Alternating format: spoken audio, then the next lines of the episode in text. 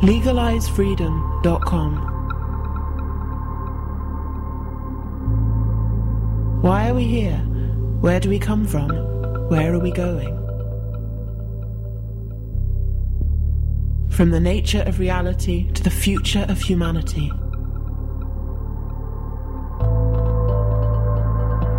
Beyond politics, poverty, and war. legalizefreedom.com.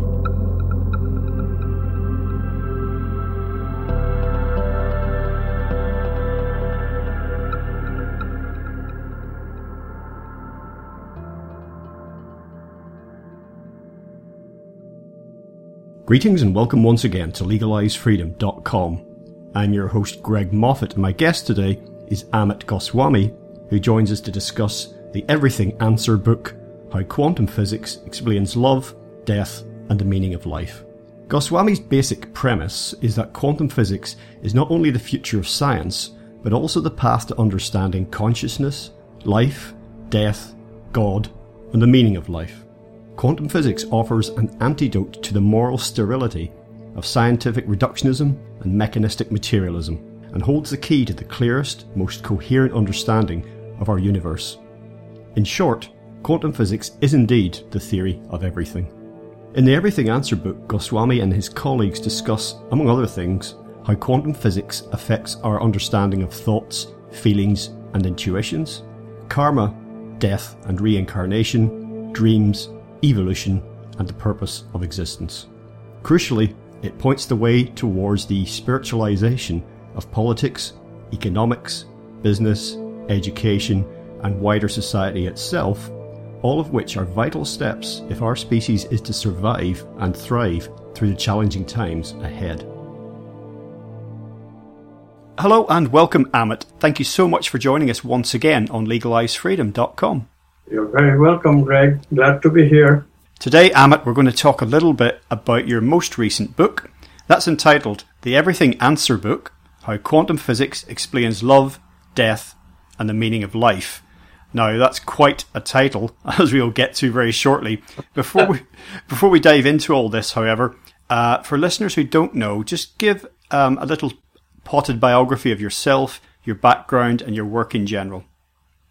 Well, uh, I don't know if any background qualifies any author to write uh, everything answer book but it's not to my credit that I wrote that book. It's the credit of quantum worldview. Quantum physics is really giving us a science to look at things in a new way, and it seems like it can give answer to everything that we engage with. Human societies in general engage with. How I got into um, studying quantum physics, uh, well, uh, it's definitely two stages. I had an upbringing which is uh, quite spiritual, religious, but I uh, really kind of rebelled against it. Um, it just did not sound uh, very scientific to me. Some of the propositions, like we are all one, uh, I could see the difference. I could not see the oneness.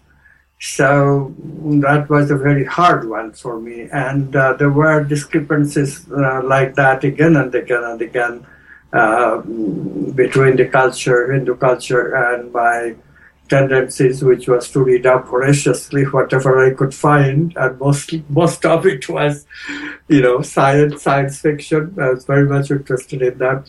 So that was the first phase, my conversion into more and more into science, and then I went into scientific materialism, became fully scientific materialist. And when the opportunity arose to learn quantum physics, I did not bother about the meaning because the you know I just didn't have that bent.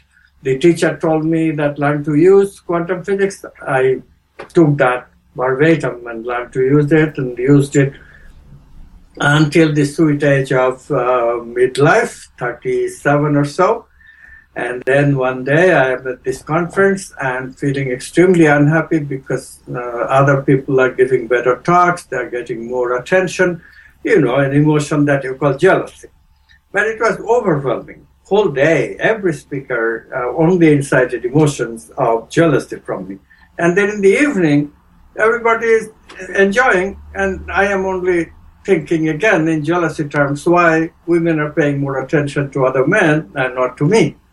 You know, um, so this goes on for until one o'clock in the morning, and then I kind of get disgusted with myself and go outside, and this thought comes. That was the beginning of a change. Why do I live this way? And the conviction came almost simultaneously that I do not have to. I can find happy physics, physics that will make me happy. Not only that, will enable me to integrate my life with the work that I did, namely physics. So I call it happy physics, the quest for happy physics. And that took a while, but eventually I uh, found quantum physics and I have been, uh, you know, increasing my degree of happiness ever since. Well, of course, a lot of people, their initial thought would be whether they're of a scientific bent or not. Well, science doesn't really have anything to do with happiness or unhappiness. It's not about that. It's supposed to be just about what is and how things work.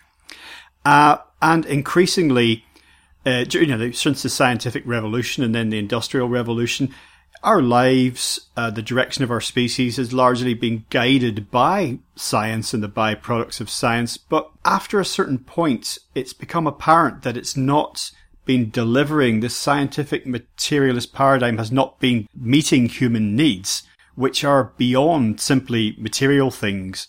And, you know, once you get beyond Maslow's hierarchy of needs, once our basic needs are met, then there's other things that we look for that we cannot really find in this materialist paradigm. So we're at a sort of position now where science is promising or scientists are promising almost the answers to everything just somewhere down the line. It always seems to be just around the corner, but people are increasingly restless. And what we see emerging now is a, a, realization and then a move towards trying to integrate all of this. If science is just meant to be like hard and cold and about facts, and yet what we really crave is meaning and purpose and uh, a quest for some kind of ultimate truth.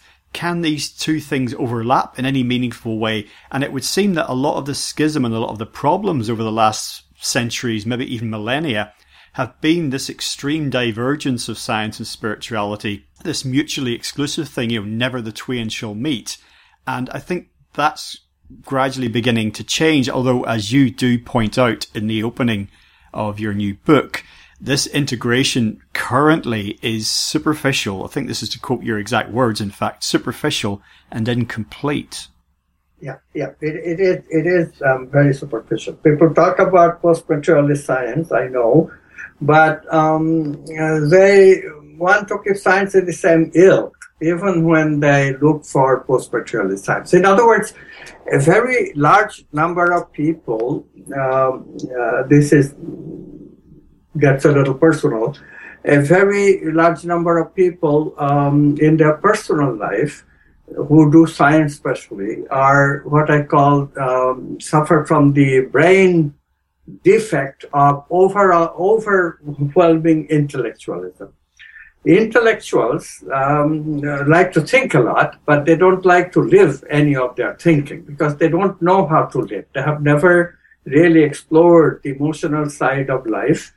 And that is a very general defect of all the scientists, even those people who work with post-materialist science, that unfortunately overwhelms them because they never experience the juice of life, the uh, what life offers, you know, meaning and purpose, as you mentioned, um, they never really look at it that way. They look at it in a very competitive way. Uh, you'll be surprised how competitive these new fields are.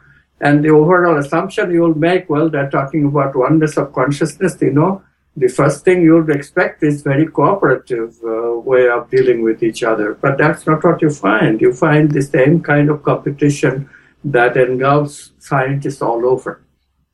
Why is that?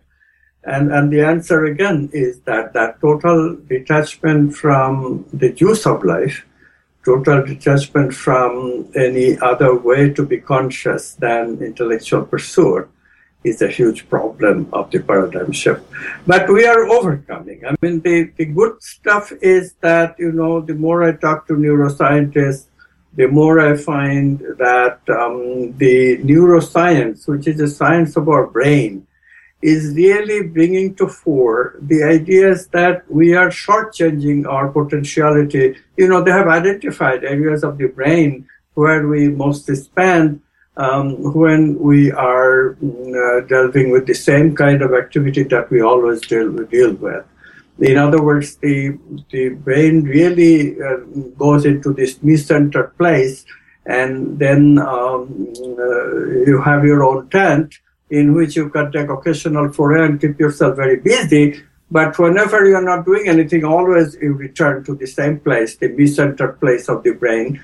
And um, uh, this is not using the human potential for our enormous capacity of doing other things. And uh, so, brain scientists, young people who are doing brain research, I'm not claiming that old people will change because they they are concerned about it, but young people are quite concerned about this, and they are very willing to consider um, new science, which says consciousness is the ground of being. They are very interested to uh, consider concepts such as quantum self, you know, which promises integration in our life. So things are changing.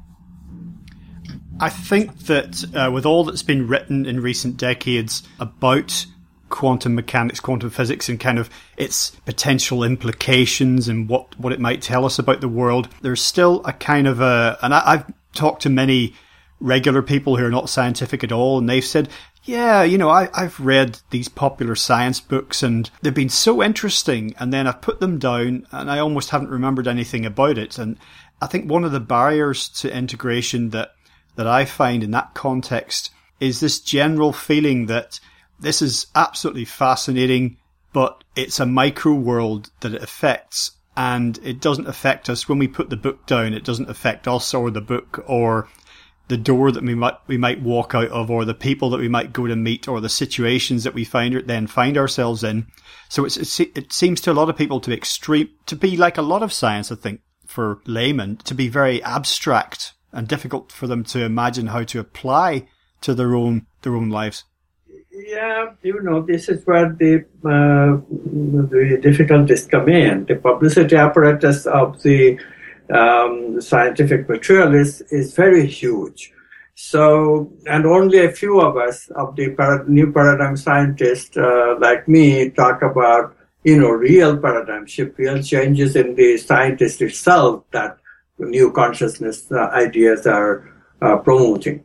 So uh, this is a huge problem, of course. But you know, people should know that, of course, uh, the macro macro this does not even apply because the way I pointed out constantly that look, we're not talking about the uh, micro versus macro question at all because that applies only to the physical. Our main occupation is the internal experiences that we have vital, mental, and supramental, archetypal, intuitive. So, uh, and all those are not breakable into micro macro. They are quantum and they are always quantum. Um, of course, we haven't found the discovered the mathematics of it, so the scientist feels kind of handicapped and suspicious. But mathematics is a very new discovery, and uh, we should be able to do science without mathematics. We always have done this up before the past 400 years. We should not forget that. And the um, so you know um, uh, that's one thing, and the other thing is that this is the part which really bothers me. That you know the media could help us a lot the some parts of the quantum worldview uh, are not debatable, although they are discovered in connection with micro, but they uh, absolutely uh, go outside of this micro macro debate because reality cannot be separate from the micro or the macro. Either it is this or it is that. And what is the basic reality that quantum physics, just basic quantum physics suggested? That there's no doubt that objects are waves of possibility. The mathematics says so. Any way of regarding them, uh, everybody agrees that yes, it is so. And then uh, Einstein proved that these waves, if they exist, then they have to uh, exist with a phenomenon called non-locality. It means that they reside in a domain that is outside of space and time. And of course, uh, that it seemed to Einstein and Podolsky and Rosen that this is against the grain of theory of relativity. So they basically suggested that quantum physics has to be wrong. This was called a paradox. But then mm, after another uh, uh, 50 years or so, we found that no, experimentally that is the case. So after it is discovered that is the case, then what's the problem? It's irrefutable, not debatable that we have two domains of reality. One is space and time, and the other is when non-locality prevails, which is signal-less communication, communication faster than the speed of light or at infinite speed, which is not possible in space and time. That was Einstein's main point. But experiments judges everything in science. Ultimately, experiment is the final arbiter. So there's no argument that we have two domains. And the second domain, domain of potentiality, is a domain where non-locality, signal-less communication is the only way of communicating. What does that mean? You know, it may be a little obscure. It took me a long time to recognize what it means, but it means oneness of everything. There's no, there's no argument against it. If communication takes no time, then we are all one. That's why it doesn't take any time. That's why there is no space between any of the objects that we can discern. And so, if everything is one, that oneness, uh, it's very justified to think that this oneness is is uh, what mystics have talked about. And of course, you can call it quantum field, but it is a fact that we need the observer to decide whether quantum measurement has taken place that converts possibility into actuality of the particle. So wave becomes particle. If that requires observer, then only way to reconcile that is uh, observer consciousness is important in all this. And so these things are not debatable. Why people debate about it is their stubborn insistence they would make all kinds of absolutely implausible models, like many world theories, one, decoherence theory is another one, all kinds of absolutely incredibly in, uh, incredible models. They would rather have that than this particular solution of quantum physics. Whereas this is the, against the grain of science. Science always have expanded by generalizing its basic assumptions. For example, the integration of electricity and magnetism, integration of the relativistic integration of electromagnetism and Newtonian physics. All this integration, because we, if we give up a basic prejudice, we find that we can integrate more. Now has come, come uh, the time when we have a enormous opportunity of integrating science and biology and psychology, physics and chemistry with biology and psychology and medicine. We can do it by making this assumption that this science applies to biology and psychology as well. And if we make those assumptions, we predict certain things, and those things are verified. Some of the most important findings of the new science are already verified. For example, electric potential from one brain to the to another, that transfer is possible without electrical circuit, without electromagnetic waves. This has been verified in two dozen different laboratories across the world. Even after such verification, how can we say that these things are debatable? They're not. I've read a lot about psychic phenomena over the years and premonitions, uh, various forms of extrasensory perception, remote viewing, and a lot of the people who spent their lives researching it have said evidence for psychic phenomena is voluminous, but when you have to apply very conventional scientific criteria to it, measuring it, it can be difficult to replicate in a lab, though even that may be changing now. And yet through many different experiences that we all have at different times in our lives, from intuition to even experiences we might have in our dreams. There's all sorts, you know, just having gut senses about things or that whole, you know, Rupert Sheldrake's sense of, you know, knowing when you're being looked at. All these different experiences we have hint at something, at a dual level reality. And yet, because this is something that we can't just attach a gauge to and say, yes, it's 4.5 weirdness or whatever, that we then have to dismiss it because if something comes back with different results all the time, then it has to be somehow invalid. As again, this is a,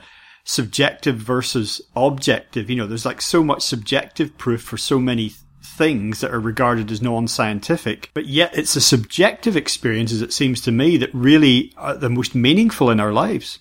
And they're macroscopic. They're happening to us. so that's the basic argument against is microscopic macroscopic. If you hold on to the material body of ours, then of course you can live with answers that you get only from physics and chemistry. So biologist chemistry is not such a bad assumption. You get mm, much indoors and give some answers. But you cannot give answers to those things which partakes to our experiences of thinking, feeling, and intuition. And those are the experiences that makes humans humans. You know, animals have a body. Nobody denying it. So if you want to stick to animal science, which most scientists really are much interested, the animal lovers certainly are. And uh, so you know, this is the strange thing. They want to study the human being because that's where all the uh, money is in uh, neuroscience, in, in, in biology, and in um, psychology and medicine. But they don't want to take responsibility of what actually is important for the human being. And when you come to that, you know, feelings, meanings, and intuition, then there is no other way but to allow the experimentation of these areas. And here, plenty, plenty, as you said, demonstration of non-locality, this uh, information transfer across space and time, um, plenty of that. Um, and uh, they're very important, and undoubtedly they exist. For example, near-death experience, consciousness without even the brain. You die, and then you wake up from your death, and people report that they were hovering over their body in the in the uh, room where the surgery took place while he was revived and he saw the entire operation and he could describe it in private details that just could not be guessed from knowing general surgical room procedures. So in this kind of thing, this autoscopic, view while you are dead, this uh, just absolutely irrefutable verification of the idea that consciousness does not need the brain to be active. so, what more proof can you need that consciousness is the ground of being and not matter? What you've alluded to a couple of times there about the lack of integration in sciences, sciences we can see quite clearly just in divisions, you know, between physics and biology and chemistry, whatever it happens to be, and uh, the problems that some researchers can get into if they try and stray from one field into another. You know, if a biologist tries to do physics, or you know, that's like, well, no, you should leave that. We're not going to uh, review your paper. We're certainly not going to publish your paper because you're not a physicist. I often wondered what that was down to. You know, is it a byproduct of a mindset that takes things apart to try and understand them? That is to say, that science as a whole becomes dissected almost like a lab rat. You take out the heart and the lungs and the liver and you look at each individual bit trying to understand it. But then after a while, you lose sight of what of the whole thing. Again, it seems that uh, when we're coming to understand something in individual parts, you know, even in engineering, like looking at an individual part of a car, if someone comes from another planet to Earth and we hand them a carburetor, uh, would they ever be able to uh, work out what it had come from just by looking at that? So I just think I, I, I can't understand where this instinct comes from to um, to atomize everything. Look look at how bad an outcome there is when we apply that sort of philosophy to our own personal lives. It's terrible, you know. Well, it's a, it's a lethargy of the mind, you know, this uh, staying within the box of your belief system. Uh, it forms pretty early on, and if you will notice, uh, scientists um, are more or less uh, within a particular class of people, um, it propagates in the family. A lot of scientists have scientists in their family. And um, so you can tell, sort of, that they exist in a mindset where certain beliefs have been pretty much grounded pretty early in the development when the child could not discern between what is true and what is false because our hippocampus, you know, this is neuroscience, the hippocampal part takes a while for to be completed, and this is why early childhood memories are not reliable, and you cannot put a order into those memories, and especially the most hurtful thing is that whatever people, adult people tell them, there's a tendency of believing that without questioning because the questioning facility is not developed yet. So these are fundamental problems of being human and growing up as human. So what has happened is that they have more and more have two basic assumptions of how to do science. Science was originally the idea that theory and experiment, two prongs, and then a third prong, technology. Uh, so these three prongs, fine. But now theory is defined by scientists as mathematical theory. Only theory that is permitted uh, that throws out a lot of biological theory itself. But biologists, this is why biologists don't make theory anymore. Of course, some exceptions, Darwin's theory, that is gospel, but that has no mathematics in it. So some theories of the gospel nature they don't challenge. But other than that, they keep away from theorizing more and more. It's more of an evidence-based science. And the same thing has happened to psychology, evidence-based science, and not much theory. Everybody avoids theory. Um, uh, why? Because the theoretical question can be answered only with philosophy. We do not have mathematics for these systems. Now they have a little bit of mathematics, they claim. It's all pseudo mathematics, in my opinion, complexity theory. It's not about systems. It's about little automata that, cellular automata that move and assumptions are made and theories are made on that basis. They purely apply to computers. They do not apply to real life objects because they're not talking about molecules and atoms and elementary particles. So this way, we have developed a completely, you know, um, Bill Maher in his television show talk about tents that Republicans live and tents that Democrats live is, of course, a natural assumption also. He doesn't say that part. I'm making it up. It's true. And, and now we have to make a tent in which the scientific materialists live. It's a huge tent. It, it, it, has almost the whole scientific community, but they all live in tents. They're not, they're not living in the real world. And that is the problem. Fortunately, the healers, the medical people and the psychologists, they, some of them at least, really want to heal people. And because they want to heal people, they are not ashamed and they're a little bit open to use techniques that are being developed by the alternative medicine practitioners that are being developed even by me. You know, my book Quantum Doctor has been read by many, many medical professionals and they like the ideas to that they can expand, like knowing that they can expand their horizon. Of course, the American Medical Association is very powerful and they will never allow it in public. But um, in private, many, many more physicians are um, very enthusiastic, knowing that alternatives are developing that will make the healing profession much better, much more universal, much more applicable to things that um, allopathic medicine just cannot handle, like cancer. We waste billions and billions of dollars in cancer research. Would you believe that it all goes into materialist research? And materialist research is hopeless dealing with this um, uh, subtle aspects of ourselves. Cancer may be caused in a few cases from, from genetic uh, reasons, but mainly it is caused by for behavioral reasons, lifestyle. And lifestyle is about the mind and about the feelings. We have to bring thinking, feeling, and intuition in the affair before we can deal with this chronic disease.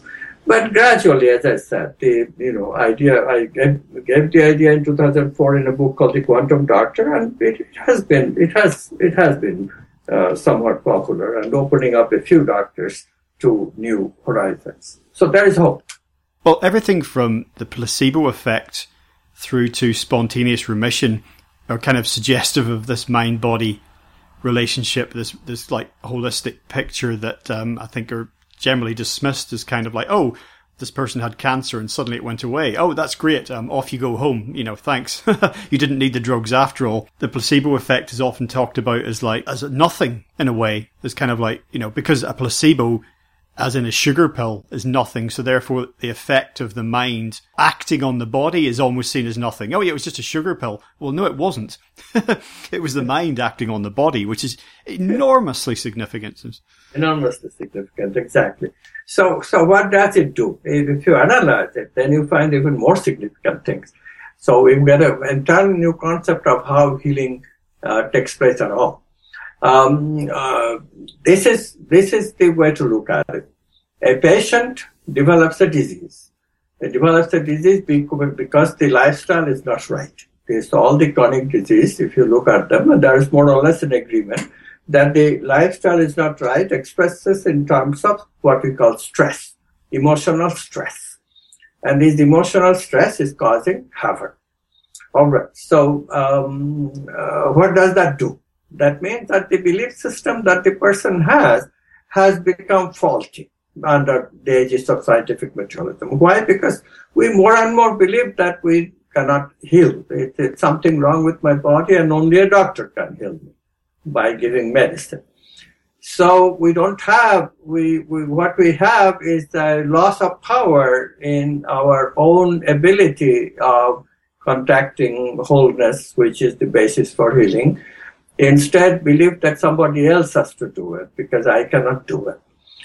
And so they go to a doctor, and then the doctor, whatever the doctor gives, I mean, it could be sugar pill, it could be pharmaceuticals, but they all more or less work with the same thing. That all of a sudden, the patient believes that, yes, doctor has given me something, therefore healing will take place.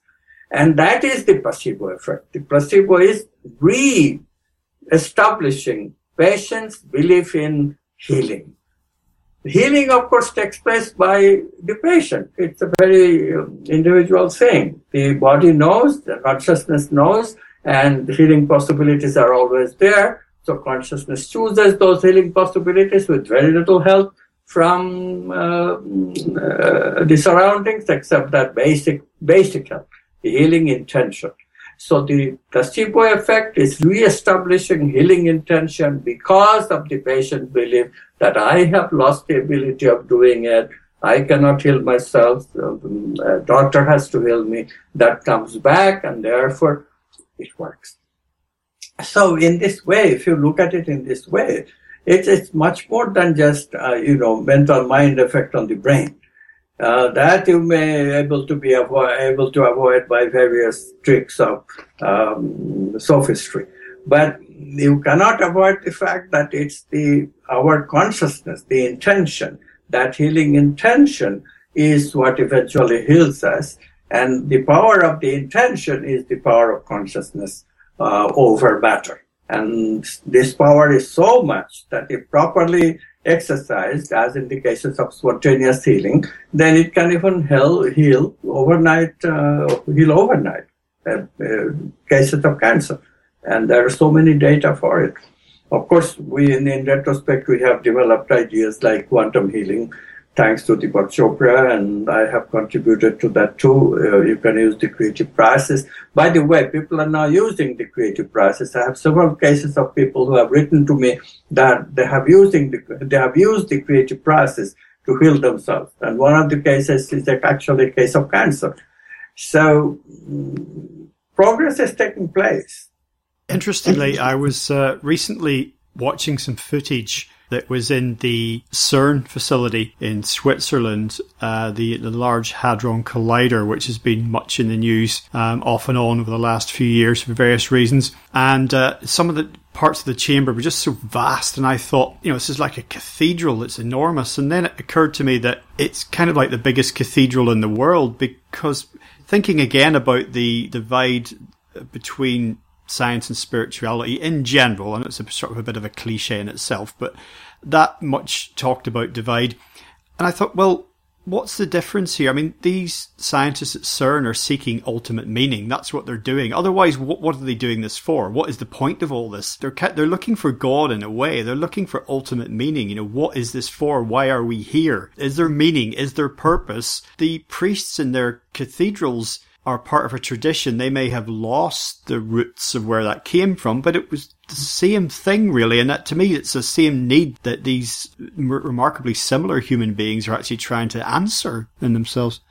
I don't think they look for meaning and a purposive um, universe the same way as that you were talking about. I think most scientists are motivated in a, in a very different way. Of course, for a run of the mill scientists, it's very clear. They're just making a living. and they don't particularly care what, what worldview is. They just compete with one another so that they can get a better job, more pay. Those things matter much more than what worldview I'm contributing to. Now, a few scientists, of course, do talk about worldviews, but look at it from their point of view. They are also more interested in their aggrandizement, which is fame and money, uh, then it meets the eye. I think it's time to uh, time for us to give up the idealist uh, notion that we have. Um, yes, scientists uh, some previous time, like when Einstein and Niels Bohr lived, at that, those times, scientists did pursue meaning. But now, in, you know, in the 80s, um, 90s, uh, Weinberg, uh, who discovered and got Nobel Prize for his discoveries, basic stuff about uh, interactions, weak interaction. Uh, he wrote one of his books that uh, more I look at the cosmos, the more it looks pointless, meaningless.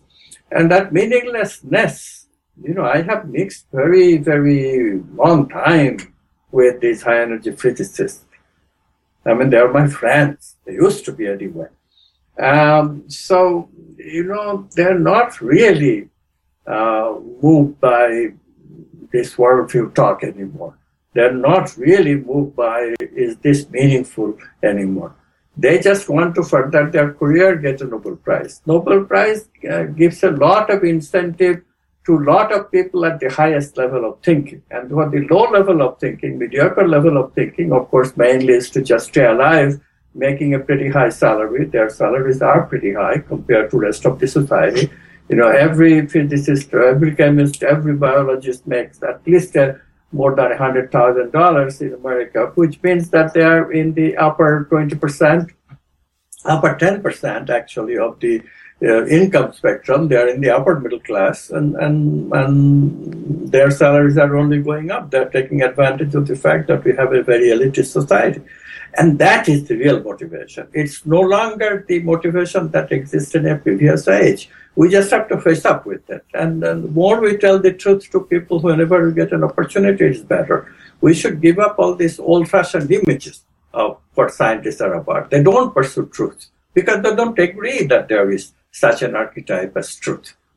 Perhaps what I was thinking of was that on sub subconscious level that that's still there, that whether they would realize it or not, admit it, acknowledge it, that there, some driver, even if it was um, had long lost a sense of what it, where it had come from, that it was still somehow causing this to happen. You know, deep within the subconscious, it was it was causing something like CERN to be constructed. It was a search for meaning, but it's just that perhaps that had become lost somewhere along the way. And, um, and what goes to become lost even more? It, it, yes, you were right. In, even in the seventies and eighties, I don't think people were um, wrong with some of the enthusiasm they showed that you know, they're very aware that it is to do physics is to find reason why we enjoy the arts, why we enjoy the.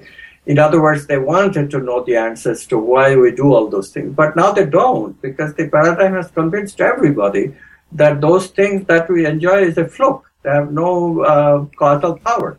The, the fact that you enjoy music and therefore you are a better scientist, therefore you make discoveries that has impact on the world, they don't believe that anymore more and more, the neuroscientists want to prove that we are philosophical robots and look at the power of, robotic thinking, uh, rise of that power in scientific circles.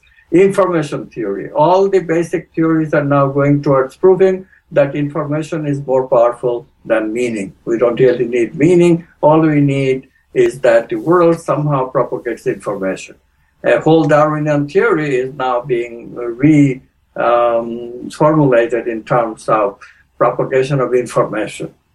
Well, I suppose one issue is that um, anything in the frontiers of science that points towards something that uh, might cause someone to say, "Oh, well, you know, what what does this mean?" or does this imply some kind of purpose? That tends to certainly in uh, in the in the media when when science is reported it a lot of um, journalists will latch on to some of these things, and and uh, which is perhaps where the phrase, you know, the God particle came from. And of course, this scares a lot of scientists off because they, in terms of implications of research, they perhaps don't. There are certain directions they're not willing to go in, or certain things, possibilities they may not be willing to really consider, because if it would indicate um, even the possibility that oh, well, perhaps we should look for meaning or purpose in any of this then it's like, whoa, that, that, that implies, you know, the idea of a creator. And then if you even begin to create or any type of, any type of background meaning and purpose, that then has the side effect, uh, in many people's minds that it allows, uh, religious people or creationists or other type of fundamentalists to come along and say, aha, I told you so, even though that's not really the case at all. You are making a very good point. Very good point. Yes, this is a, uh, this is also a huge problem. Science grew up with the idea that it needs to oppose religion, and of course, religion had the uh, upper hand, Christianity, uh, initially. And scientists are just very unable to prove it. Even in 1924, you know, um, religions were fighting against evolution. And religions are still fighting, even with St. Francis, who is a, who is a pretty decent guy uh, he is not really so keen to change the Catholic uh, Church's view on evolution very quickly. So these things don't help, and the creationist theories are very strong, you know, politically in this country because Republicans generally support that view. So um, it is a huge, huge issue. I don't blame the scientists. I see both sides, of course they're very worried if they allow the quantum integration that is taking place between science and spirituality, religions will come back. So what we have to do is to uh, really, really, this is why a coordinated effort is needed to um, hit the problem from all sides. I have suggested, uh, you know, we change secularism and establish a, a new secularism which distinguishes between religion and spirituality we need this new kind of secularism and we need that publicized. We need uh, the um, media to be aware of it that look, spirituality is different from religion. Spirituality is not Christianity, popular Christianity. So popular Christians may not agree with evolution, but that means nothing. Spirituality completely agrees with evolution. Read the work of Teilhard Chardin in the West or Sri Aurobindo in India. So take, changes are taking place, but media is the biggest problem. Actually, not even the scientists. The reason that we have problem is that the media generally supports the scientific view uh, that the, propon- the, proponents of materialism uh, propound and not the view that is developing the alternative science areas, the post-materialist areas, transpersonal psychology. You know, it, it, there was a time in the 70s and 80s that we were getting some publicity, but that's long finished. Uh, New York uh, Review of Books don't even accommodate any book which proposes that consciousness is the ground of being.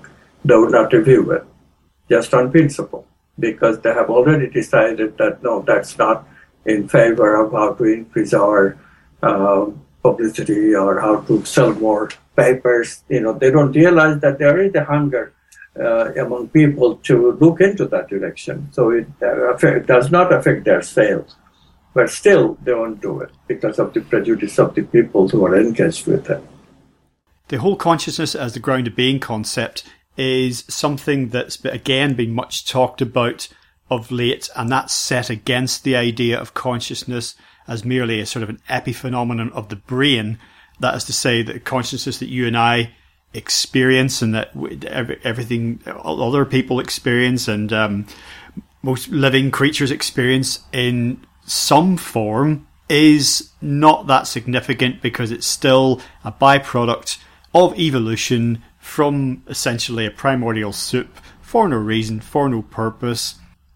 If you're taking that point of view, then everything from quantum physics through to at one end of the scale through to cosmology and the nature of the universe at the other is all equally kind of meaningful or meaningless in some ways. And I've always been particularly fascinated with looking up to the skies. And a lot of people say, well, that, you know, they're thinking about the origins of everything that is and where the stars and the planets came from and the idea that the theory of the Big Bang. And that's really where we should be looking for, you know, the ultimate reason behind everything. But um, again, I'm not sure if this, if I'm exactly quoting you here from the book. Forgive me. It might just be paraphrasing, but in a very interesting section, you sort of say that modern cosmology is in a way a kind of distraction.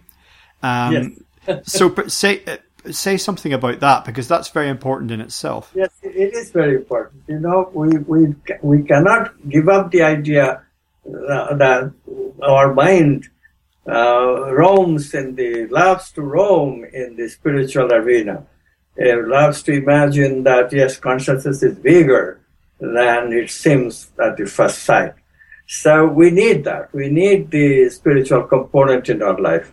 So these scientists deliberately they provide a sort of a pseudo spiritual uh, component of how people should think, which is that um, they they have created theories of very exotic objects. Um, the theories, you know, theories I'm not suggesting the theories don't have validity, but but look at the kind of exposure they get and compare the that exposure with the consequence that they have. Consequence is zero. It does not matter that black holes exist to any any shape or form to any human thing.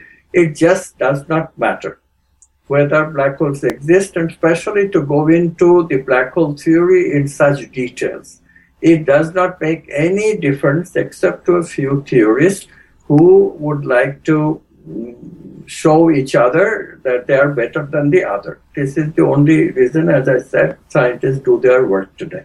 Who is most intelligent? Stephen Hawking or somebody else who is giving theories of black holes?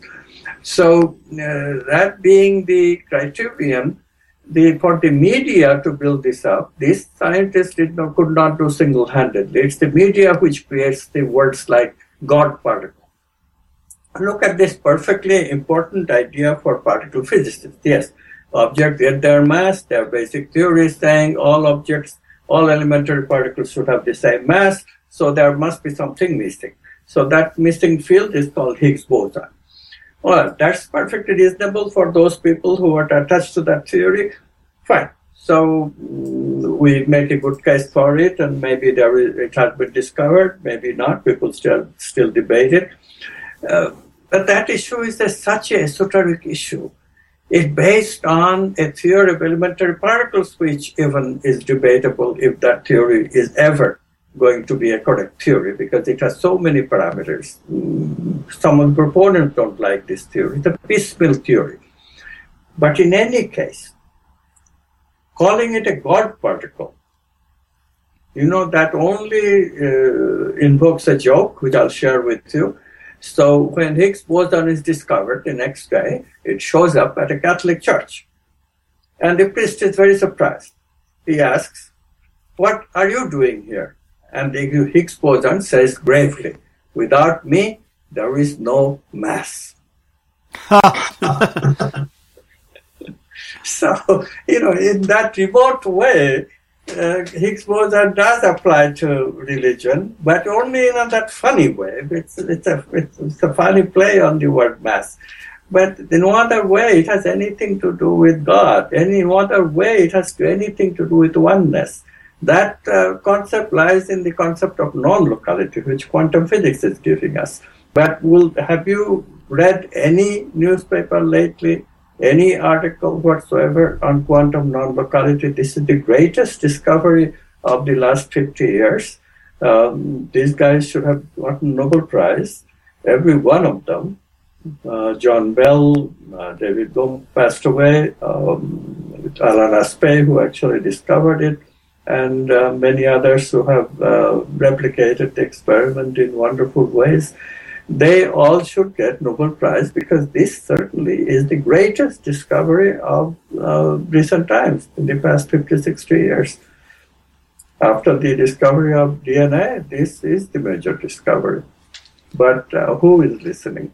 Mentioning the Higgs boson is a good example because after I, um, again, that was one of these popular science things that popped up and the, and the media reported it at great length about this discovery. Uh, even though most people, you know, listening or reading the news just had no idea really of what information was being put in front of them. They couldn't really interpret it, but you know, the media would quite often do a, a pop boil down for them and say, "And oh, this is it," and they'd say it means this or it could mean that. It took me a while of talking to some experts to really begin to establish and say, well, just okay, hang on a minute here. Does this thing exist? The Higgs boson, that is it. Does it exist, or is it still a theoretical object, or is it something that perhaps its existence has been implied because of uh, the effect of something on something else? To think, well, this, you know, a bit like dark matter and dark energy, and I got so many different versions of it and to this day, if someone said to me in a bar, "Oh, Higgs boson, okay, that Higgs boson thing that was on the news, does it exist?" I'd say I'm still not sure. Um, and then you start asking what exist means. But uh, the general point being that I think with a lot of this stuff that comes out and reaches uh, mass audiences, I'm not sure how many people realize how much of this stuff is theoretical. Um, that it's just an idea that's uh, for, you know constructed or suggested for whatever reason. But for a lot of people, it then becomes a real thing. It's like the scientific tendency to name something in lieu of actually understanding it. So yeah, give it a name so that which will catch. I mean, Darwin did that uh, as much as you know so many years ago, 150 years ago. He put in the word survival, and ever since it's causing so much mischief. People have looked for and looked for and looked for characteristics of molecules if they have survivability in their vocabulary. Molecules don't. Nobody has been able to produce a molecule that really struggles to survive. It just, uh, even if the molecules have show some characteristics, they cannot connect it to the molecules of life, namely DNA and protein. These programmed molecules just are not programmed by regular molecules. Their programming come from other sources. And this is the problem that scientists are very uh, difficult, very hard pressed to admit, and that non admitting, which is what uh, prevents them from even uh, frankly admitting that Darwin's theory is a bad theory, or frankly admitting, which you just said, that these theories are just theory. There is no look at. I mean, I don't want to really particularly enjoy mentioning name, but in this case I will because you know this fellow has enormous amount of popular appeal. Stephen Hawking. He has not. His any none of his theories, none, not one, not a single one of his theories has been experimentally verified. In one time, there was a time in um, in the scientific world when uh, a pure theoretician would be called a powerful mathematician, which he is, a fantastic mathematician, but would have not much respect in the world of physics. You know, even Einstein, who was also a fantastic mathematician of his time, did not get his Nobel Prize for the work of his highest theoretical intellect, which is general relativity. Instead, he got Nobel Prize for his work on basic quantum physics, photoelectricity. So that gives to a it gives to a, what used to be more important in science in the olden days than what is more important now. Why is Hawking so famous? Because the, uh, of course, partly because of his physical um, uh, problem, which everybody, of course, feels sorry for him, um, and that, of course, nobody can begrudge. And and therefore, he got opportunities of publicizing himself, make, make himself a, into a, a figure which appeals to people. And he does have, of course, he does have very, very good writing ability, enormous intellectual ability, not to take away any of it. All I'm saying is that in a previous age, he would have extreme difficulty to be acknowledged, like, you know, one reads in newspapers is the greatest physicist of the world. So many newspaper articles about that. That would just never happen in a previous era. People whose ideas have not been verified experimentally are not regarded as physicists or scientists. They're regarded as mathematicians. And that's a different category. I do agree. And I, I remember reading something uh, that was quoting something that Hawking had said, and someone was putting to him about, oh, well, you've got this terrible physical affliction, and you know, imagine what you know, your scientific life could have been without this. And, and he kind of said, well, you know, I, think I've had a great life and, and, and who could ask for more, really? He feels in his own way privileged. No, that was, that was quite touching. That was nice. But on the other hand, you're absolutely right about the special position he's found himself in. And uh, routinely, not often, but regularly, uh, media stories get released to popular audiences about uh, something that Stephen Hawking, and not just to single him out, there's lots of other you know, quite popular scientists around the world, or uh, popular scientific materialists, for example, like Richard Dawkins. But the last thing I read, Stephen Hawking was sort of, and this was repeated not once but several times by the mainstream media with gaps of a few months. So for people with short-term memories, which seems to be most people, that each time it appeared to be new,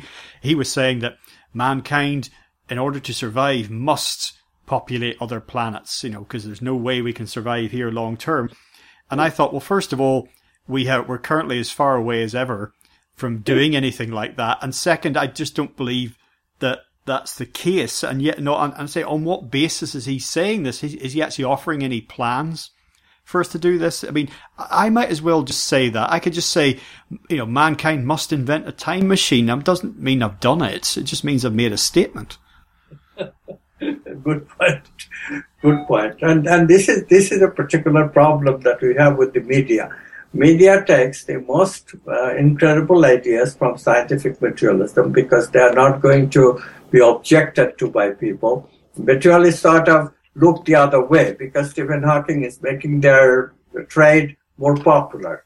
And they would go for it rather than question uh, his supremacy.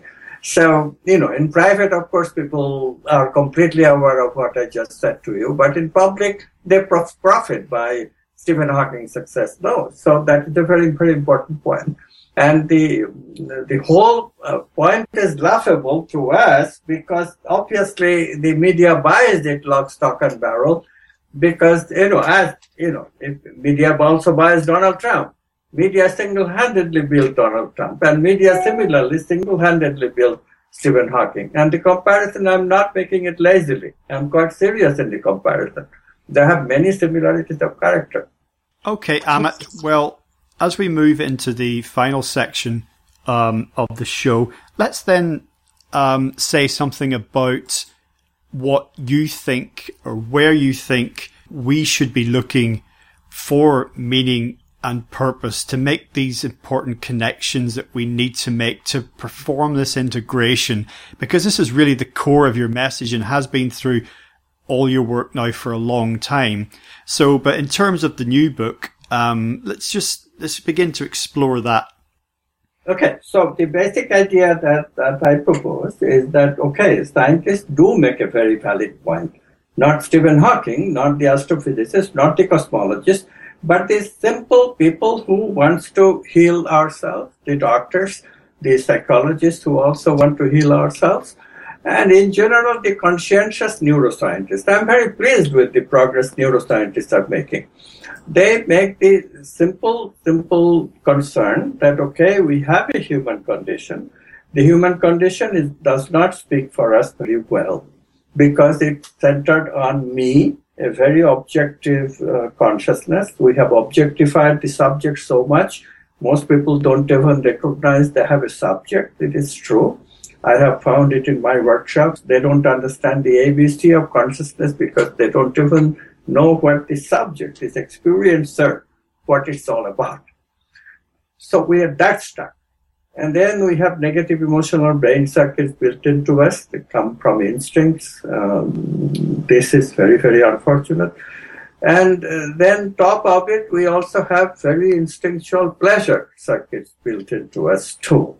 So we can, and today, uh, partly thanks to uh, capitalism, we have uh, definitely a very affluent society, partly thanks to materialist technology those two factors have given us affluence in the West.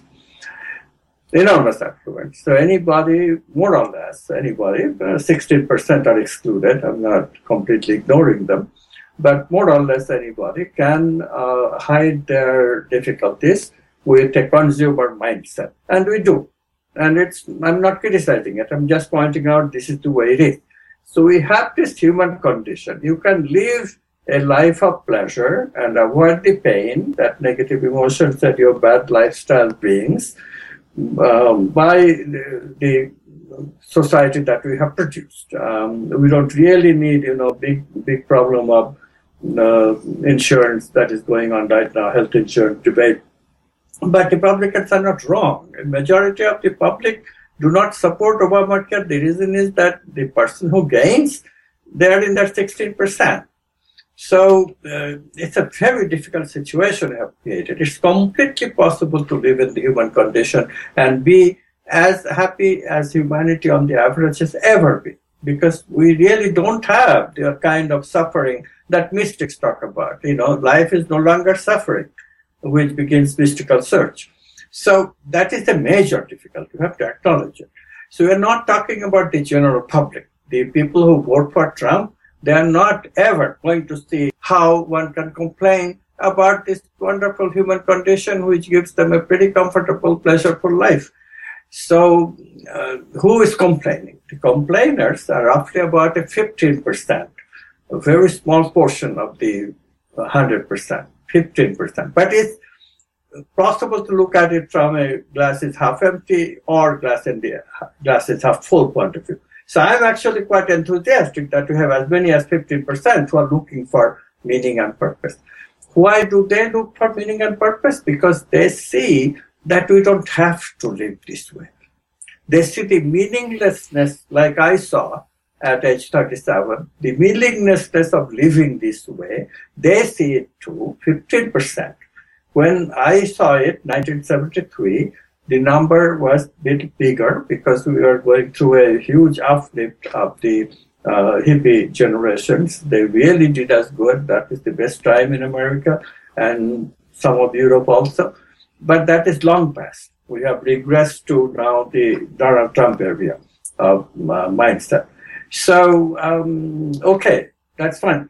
But what we find is that this 15% is completely capable. They're completely capable of transforming.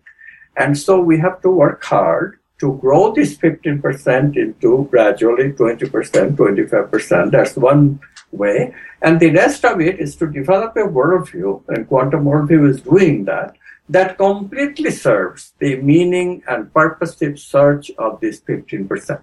You are one of them. I am one of them. There are many of us. 15% of 7 billion people is close to a billion people.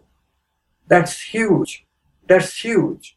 A billion people on this planet wanting to transform, being capable of transform, that's huge. So mm-hmm. that's what we should count on. And so my work is completely designed to help these people to grow, and I call them quantum activists. Much of them are officially that, but rest of them are unofficially already has my blessing, and they are quantum activists. I deeply appreciate that so many people are trying hard you know, and there is there is evidence that this is the correct number. There is evidence in the fact that there is 877 million people who, one way or another, practice yoga. This is data. And David Hawkins has done another data, another piece of data, very interesting. He has measured um, by muscle testing people who can handle transformation or people who are totally established in transactional lifestyle. What is in it for me? And he finds again the same number, 15%. So we have very, very um, good reason to be very optimistic that the world is changing. We have every uh, right to think that quantum worldview is giving us new ways, you know, as I have put forth in Everything Answer book, new answers and it is answering all the questions, all the concerns that we have. It is giving answers to how to uh, change our economy, how to change our politics, how to save democracy, how to save capitalism. It is telling us how to reformulate our healthcare, how to make it more integrated, how to integrate science and spirituality, being religions more in step with science. It is giving all the answers that we need. And indirectly, it is really giving even answers to great calamities that is coming to us in the form of terrorism or even global warming. It's amazingly, it's giving us an attitudinal shift which will eventually solve the problem of global climate change. The concept of a quantum worldview is, in detail is more than we can really get into. Uh, We've touched upon some of it, of course. Listeners are really going to need to just read the book, read some of your other work to begin to understand this at a more fundamental level if they want to. But for someone just listening right now, for, if they're full of questions, what does this, if they, but if they feel like I want to make a change like this, I, I, I feel that that's where I'm going. It's where I need to be. What, what does, um, tomorrow morning look like for them? Or what would you say to them right now? Just briefly, is like, well, do this, you know, explore that, think this or consider that or, not even tomorrow morning, right now. You know, what, what, what does that look like? Or is that, is that too simplistic and glib a sort of thing for you to ask to say to someone? That is, that is the basic question, no? So it's a very important question, maybe simplistic, but very important question. And I think the answer is um, just that one answer that, that turned, turned me on, how to integrate my life with the way I think that is the most basic problem. And then to bring my livelihood alignment in alignment with the way I live and the way I think. So the so the very um, idea of how to integrate these two things, if we center on it, will ourselves figure it out. That scientific materialism will only increase the chasm between the way we think and the way we live, because it is it is a subject, as we discussed very powerfully, that it is a subject that takes us away from how we live. We're never going to learn any hints from how we live by looking at black holes. Never.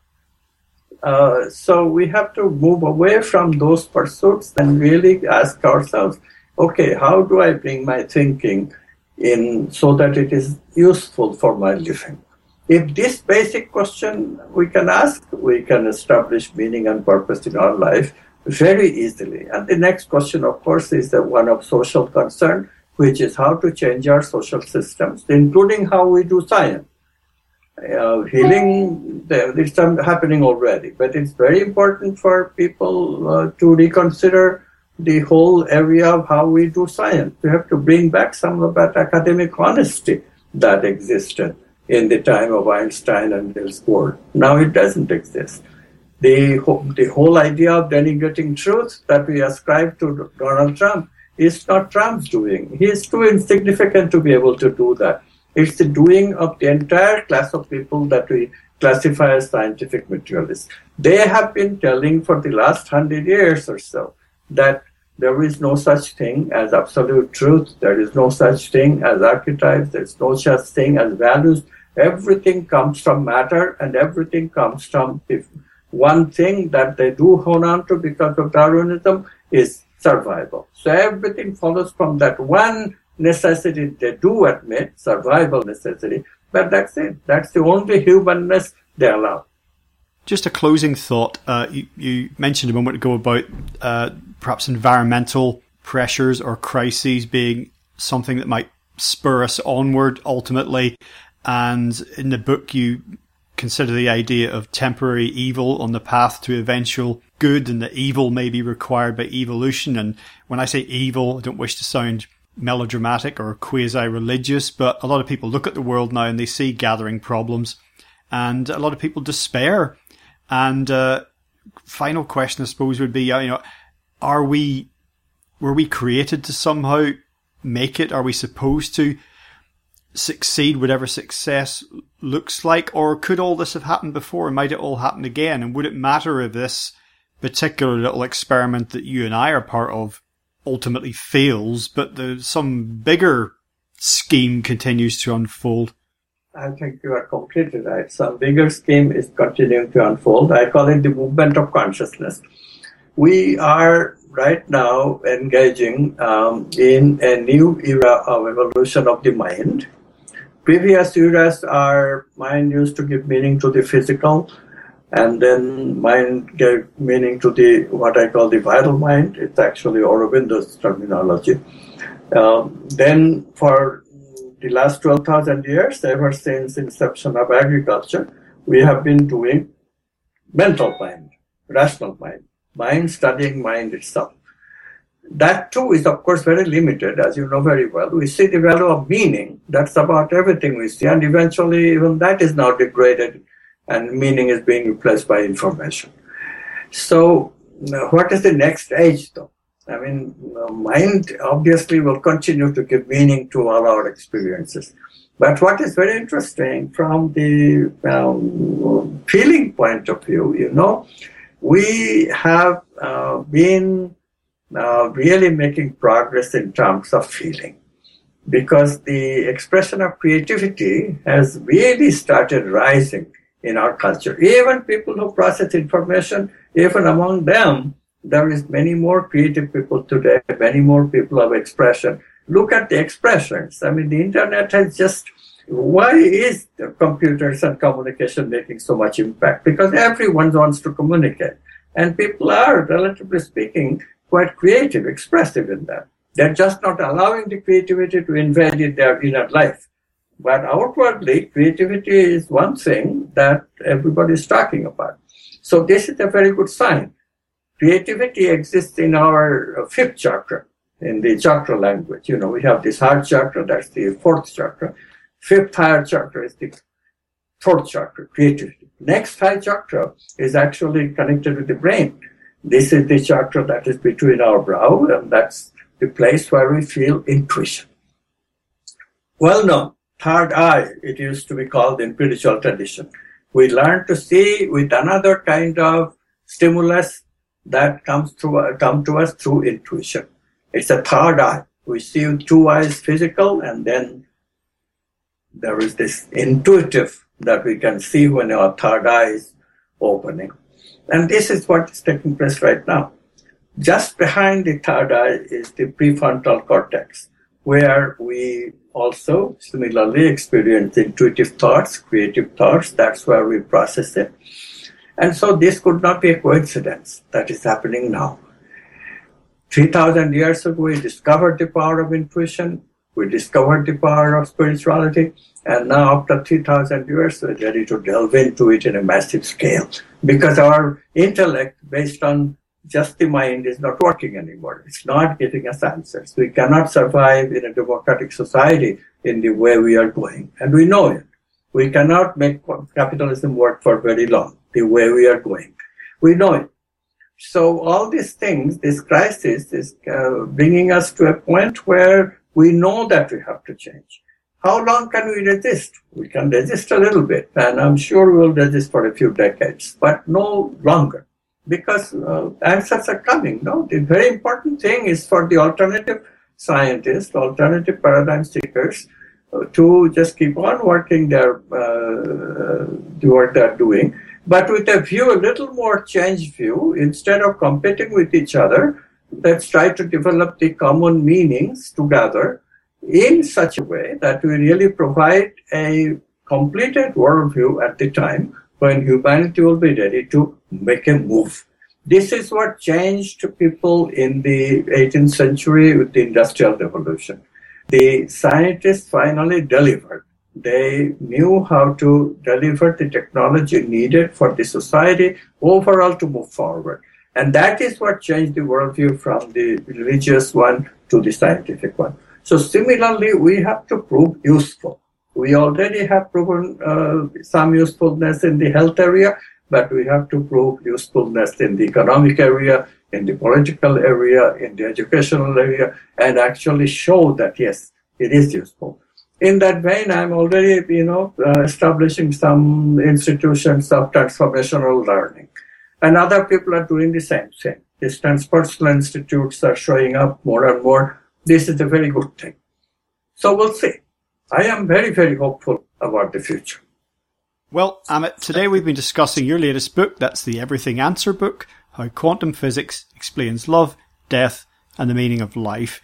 That's widely available everywhere. Um, but before we sign off for today, perhaps you've got a website that you'd like to give listeners, or indeed just anything else that you'd like to share with them.